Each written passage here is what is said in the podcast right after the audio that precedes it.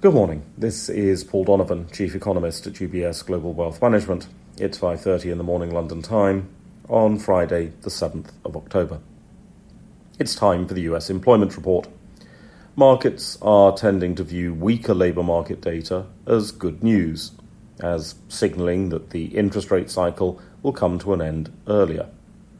The problem is that the relationship between the labor market and inflation is not the normal relationship.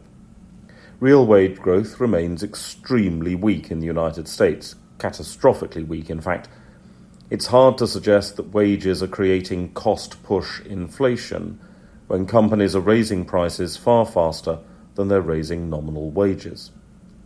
Instead, the mechanism must focus more on demand.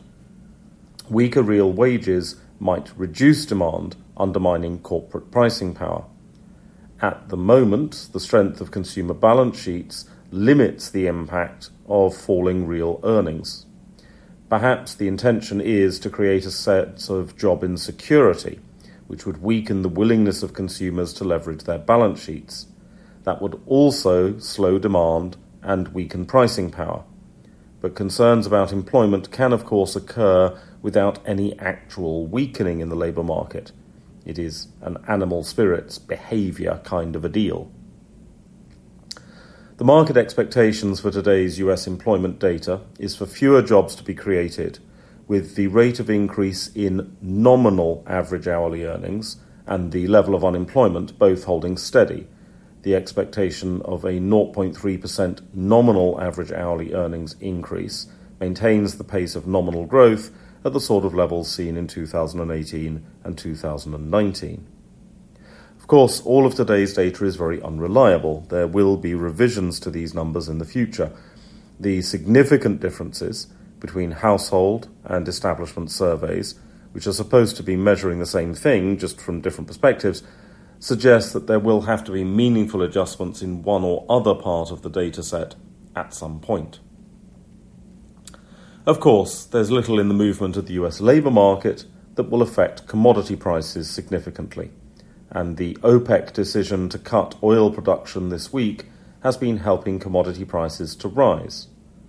Higher commodity prices simply increase the pressure on central banks to create disinflation or deflation elsewhere in the economy, which means more pressure to reduce demand, cut pricing power, and squeeze profit margins. The US government has been making some ill defined threats about measures it may take to offset the OPEC production cuts, but any US policy efforts are likely to be targeted at the US specifically and perhaps do little to stem the wealth transfer from oil consumer to oil producer elsewhere in the world. Germany and Italy are providing August retail sales data today it's worth remembering that retail sales are not quite the same thing as consumer spending. Services, household expenses, healthcare, and education are examples of spending that will not trouble the retail sales statistics. Retail sales are expected to moderate across Europe, some of which is due to spending on higher energy costs, and some of which is due to spending on services instead of spending on goods.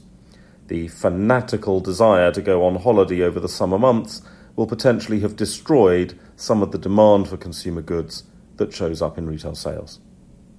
That's all for today. Have a good day.